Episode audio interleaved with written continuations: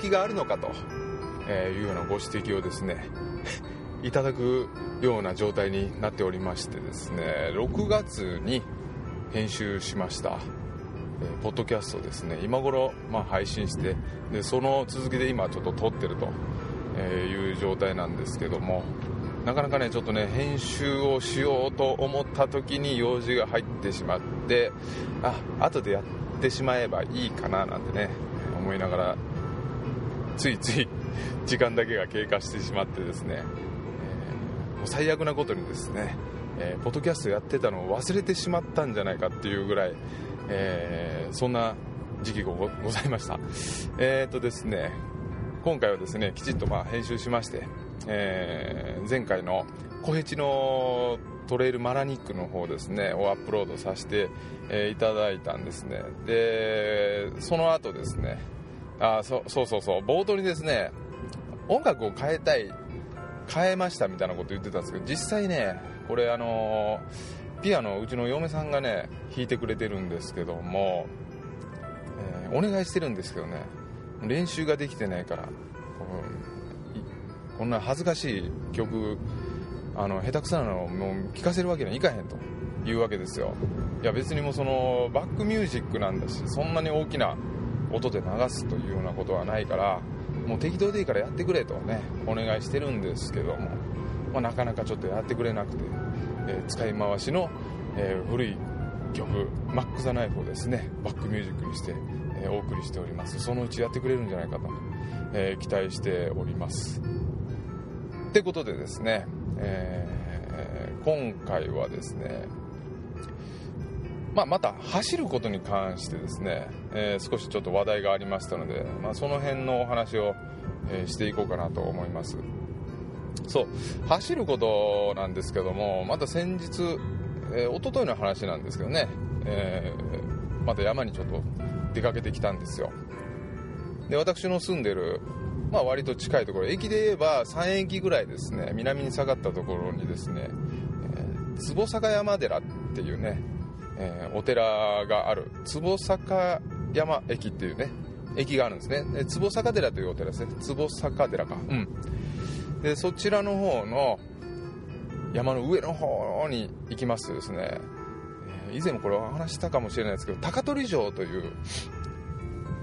まあ、昔あの高取藩という藩がありまして、奈良県にですね、えー、そちらのですねお城の跡があるんですよ。そのお城の跡というのがですねすごい立派な石垣が残っておりまして、で行く道がないんですね。車で近くまで行く道があるんですけども、すごくマイナーなんで、しかもですねかなり狭い道を上がって、駐車場もないようなところなんですけども、途中で登山道をどうしても上がらないといけないと、アクセスが非常に悪いという、えー、場所にお城がある、山城ですよ。でこれはですねかなり、えー、大きな山城でして、あのー竹田城ですか、あそこのお城をもうしのぐぐらいの規模らしいです。で シージー でですねこの再現したお城なんか見てみてもですね、すごくこう立派な、えー、天守閣がまあ一番てっぺんにございまして、えー、その周りにですね、えー、二の丸とかですね、と街を見下ろす櫓などがですねこうたくさんありましてですね、かなり大きな城だったんだなということを伺わせるんですね。でほとんどね保存してないというか、もうそのまんま放置されているような状態で、えー、下手にですね行きますとですね、その石垣の上に登ってみますと柵なんか全然してませんから、まあ、転落してしまうと大変なことになると、えー、人もかなりまばらですし、まあ、マニアックな人しか行かないみたいな、えー、場所ですので、でその周りにですね、まあ、昔から、えー、歩かれたようなトレイル、まあ、山道がですね、えー、あちこちからつながってると、飛鳥方面からも来れますし、えー、あとは吉野の方ですかね、そちらの方からも、まあ、来ることができると。まあ、非常にちょっと山道荒れておりますけども、まあ、時々人が、えー、通りますので、なんとかなんとか通行できるというような、えー、状態になっております。でですね、えー、山道、あのトレーニングのため僕はよく行くんですけども、えー、家の近所からですねダイヤモンドトレイルというところがまあ一番整備された、しかも長距離、えー、走れる道なんですね。でしかも、まあ、せんメートルぐらいの山に登れるということで、かなり、えー、トレーニングになるようなコースがあります。でそれともう一つ僕のお気に入りのコースがこの高取山なんですね。まあ、駅からのアクセスが、まあ、山道まで入るまでの、ね、アクセスがまあまあいいのと、それと家から近いということ、えー、それとですね、えーっとまあ、山道自体が、まあ、非常に、うん、整備はされきってないんですけども、まあ、走りやすいのは走りやすいと、えー、いうところと、それとまあ、いろんなコースにを選べるということですね。えー、そのまま、えー、桜井の方までですねロングコースを行くこともできますし、えー、すぐに帰ってくるようなことも、周遊すればだいたいじゅっキロありますし、まあまあそこまで疲れないちょうどいいコースなんですよね。まあ無理をせずにっていうところらへんで、まあ、そういうコースがありました。でえー、っとおとといですね、その下り道を僕は主に練習をしたくてですね、で下りを結構飛ばしてたんですよ。タイムトライアルだとかなんかね、一人で言いながらね、えー、高取城の後からですねもう下りをバンバン走って、えー、ぶっ飛ばしてたんですね。で途中でですね、えー、少しこう道が細くなるところがありまして、スピードダウンした瞬間にですね、えー、ちょっと枝がですね私の右の足のくるぶしのところに、えー、ブスッとまあ刺さってしまいましてですね、で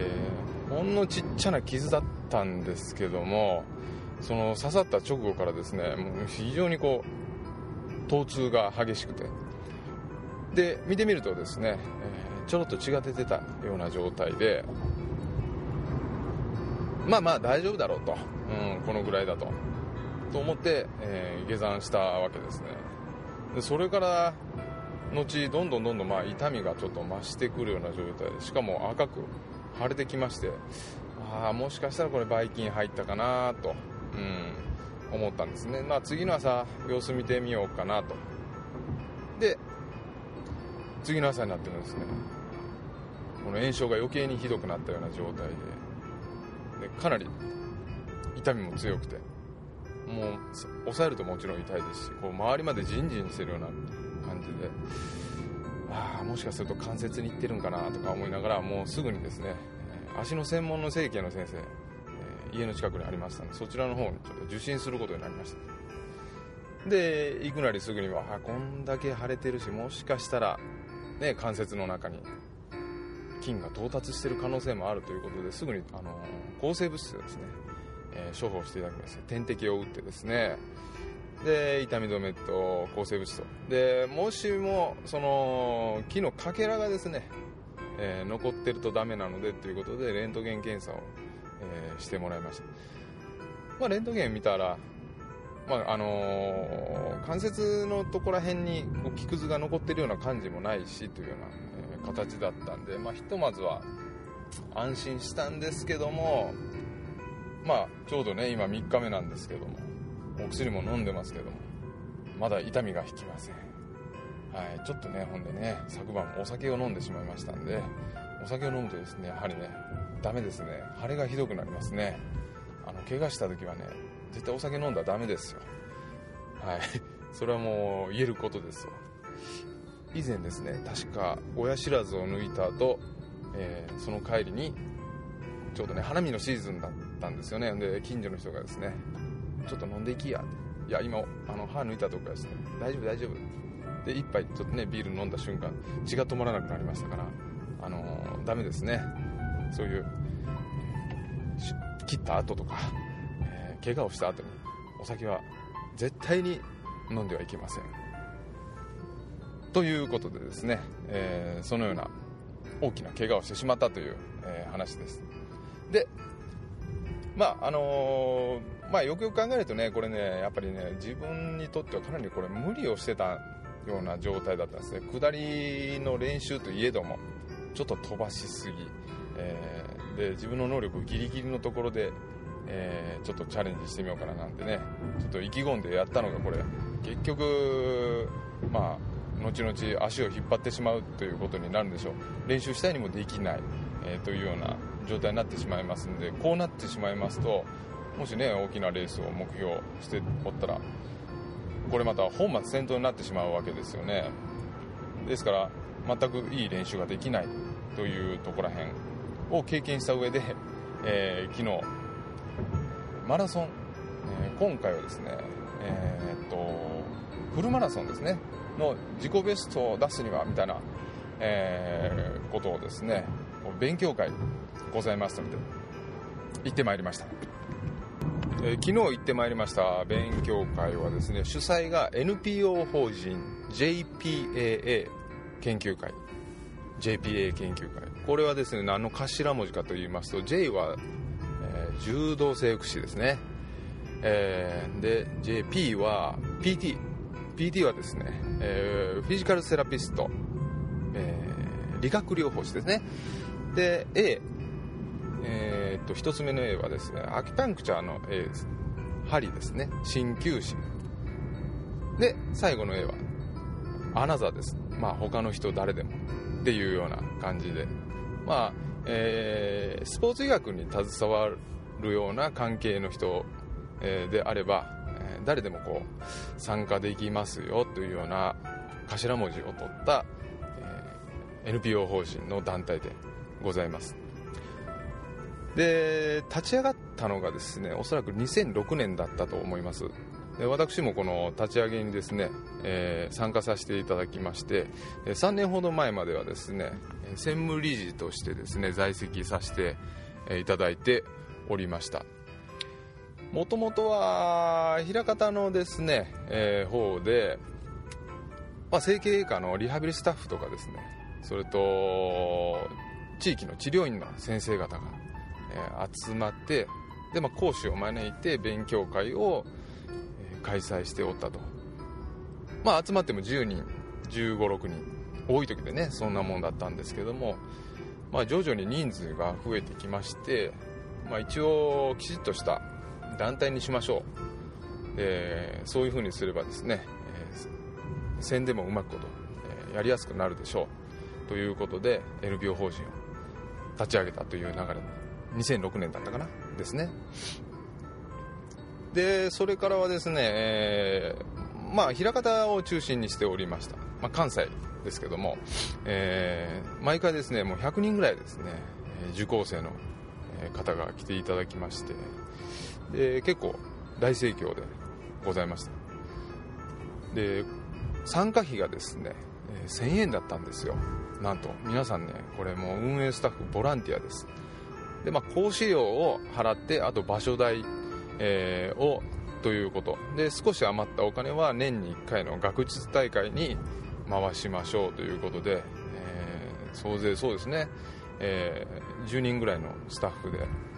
えー、やっておりました。まあなかなかね、えー、毎月にいっかいやっておりましたから、えー、これを続けていくのもちょっと大変だということで、えー、私もまあ開業するのに、まあ、大阪をちょっと離れることもあったりだとかで、えー、今はですねそちらの運営の方には携わっていないんですけども、えー、メールが来ます。 ジェイピーエー 研究会ね、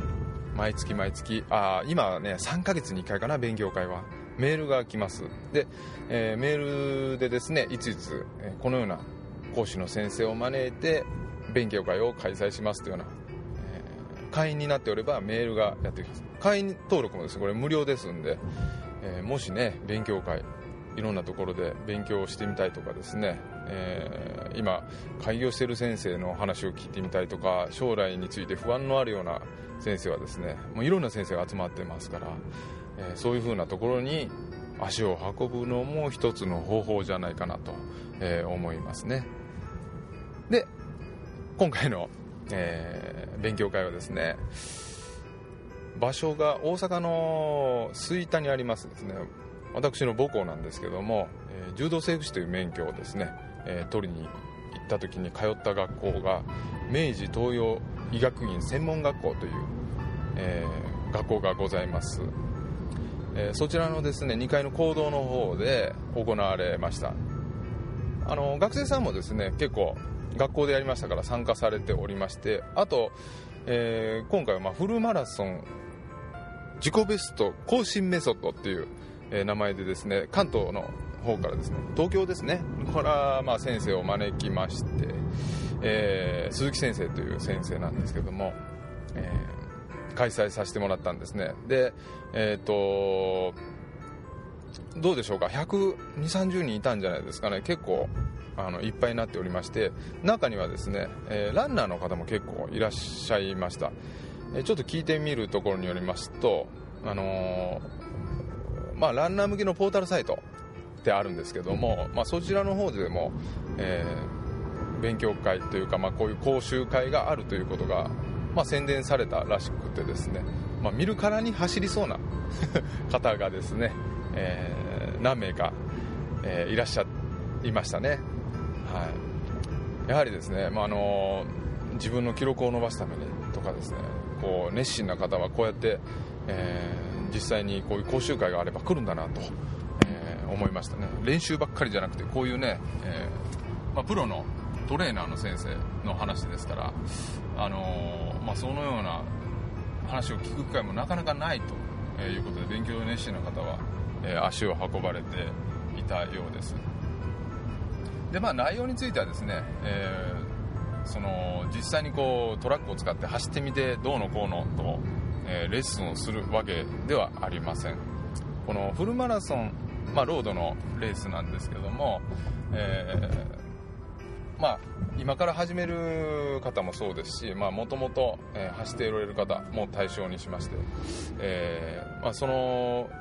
自己ベストですね、そちらの方をどのようにして出していくのかという、まあえー、練習の組み立て方だとか、えー、その理論をですね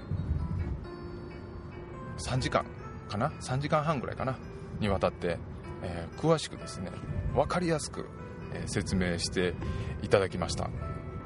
詳しい内容につきましてはですね、これ講演会の内容になりますから、えー、ここでちょっとお話しすることはできないんですけども、まあ、あの勉強会の紹介ということで、えーまあ、今回ちょっと僕があなるほどなと思ったのは、まあ、こうやって怪我をして、えー、走れない時期ができてしまうわけですよ。やはりそうならないようにするための練習が必要だということですね。ですから、えー、限界ですよね。限界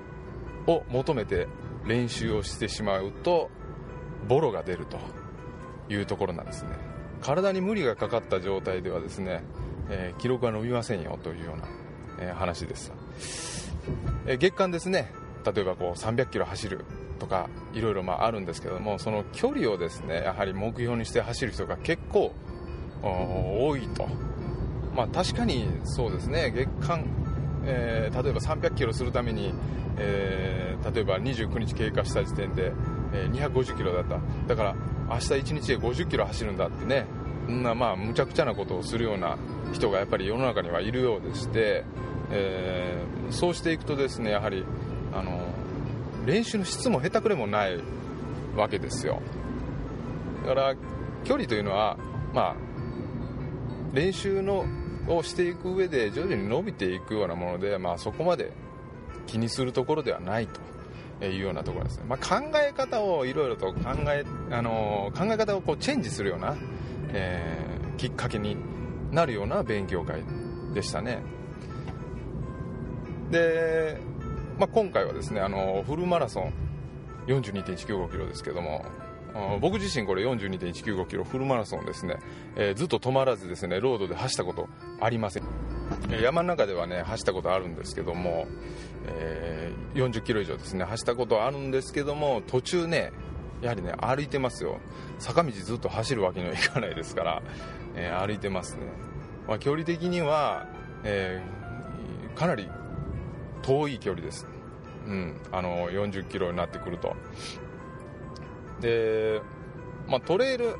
ランの世界ではよんじゅっキロは一応ショートミドルか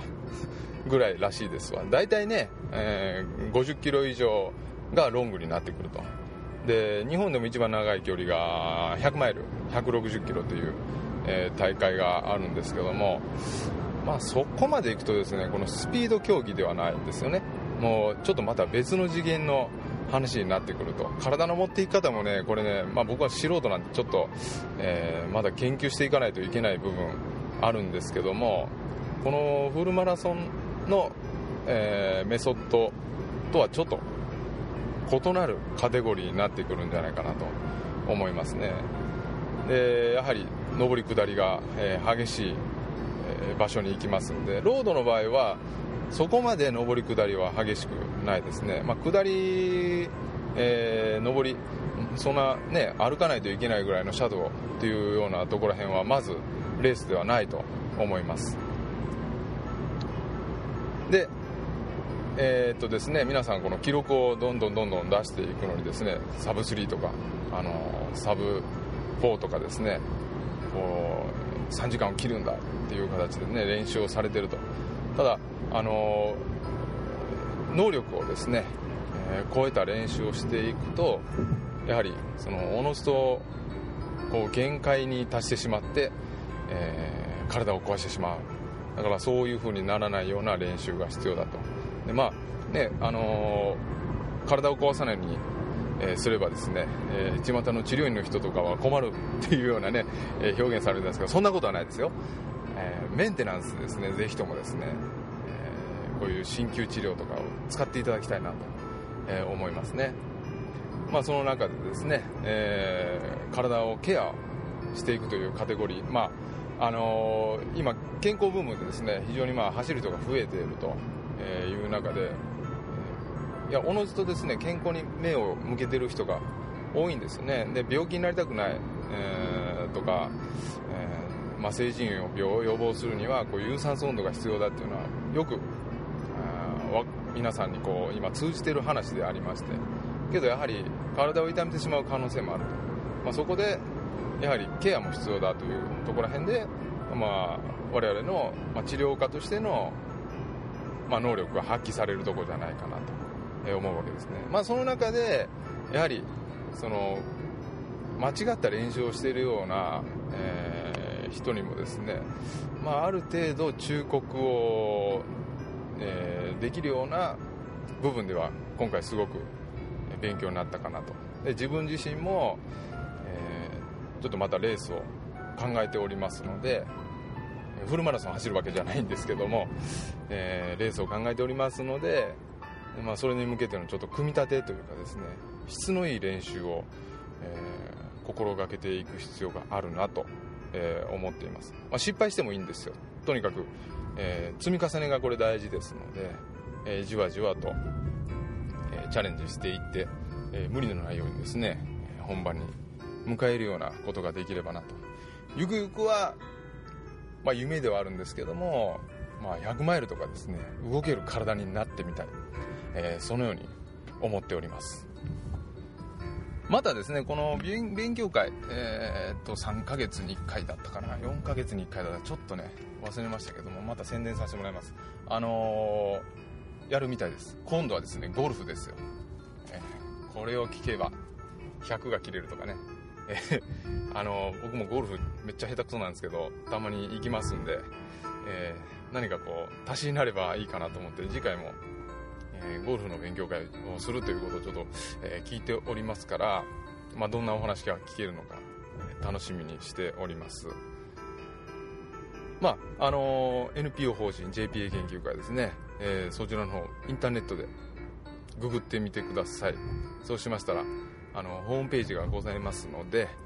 もうかれこれですねもうひゃっかいぐらいはね勉強会やってると思いますわ。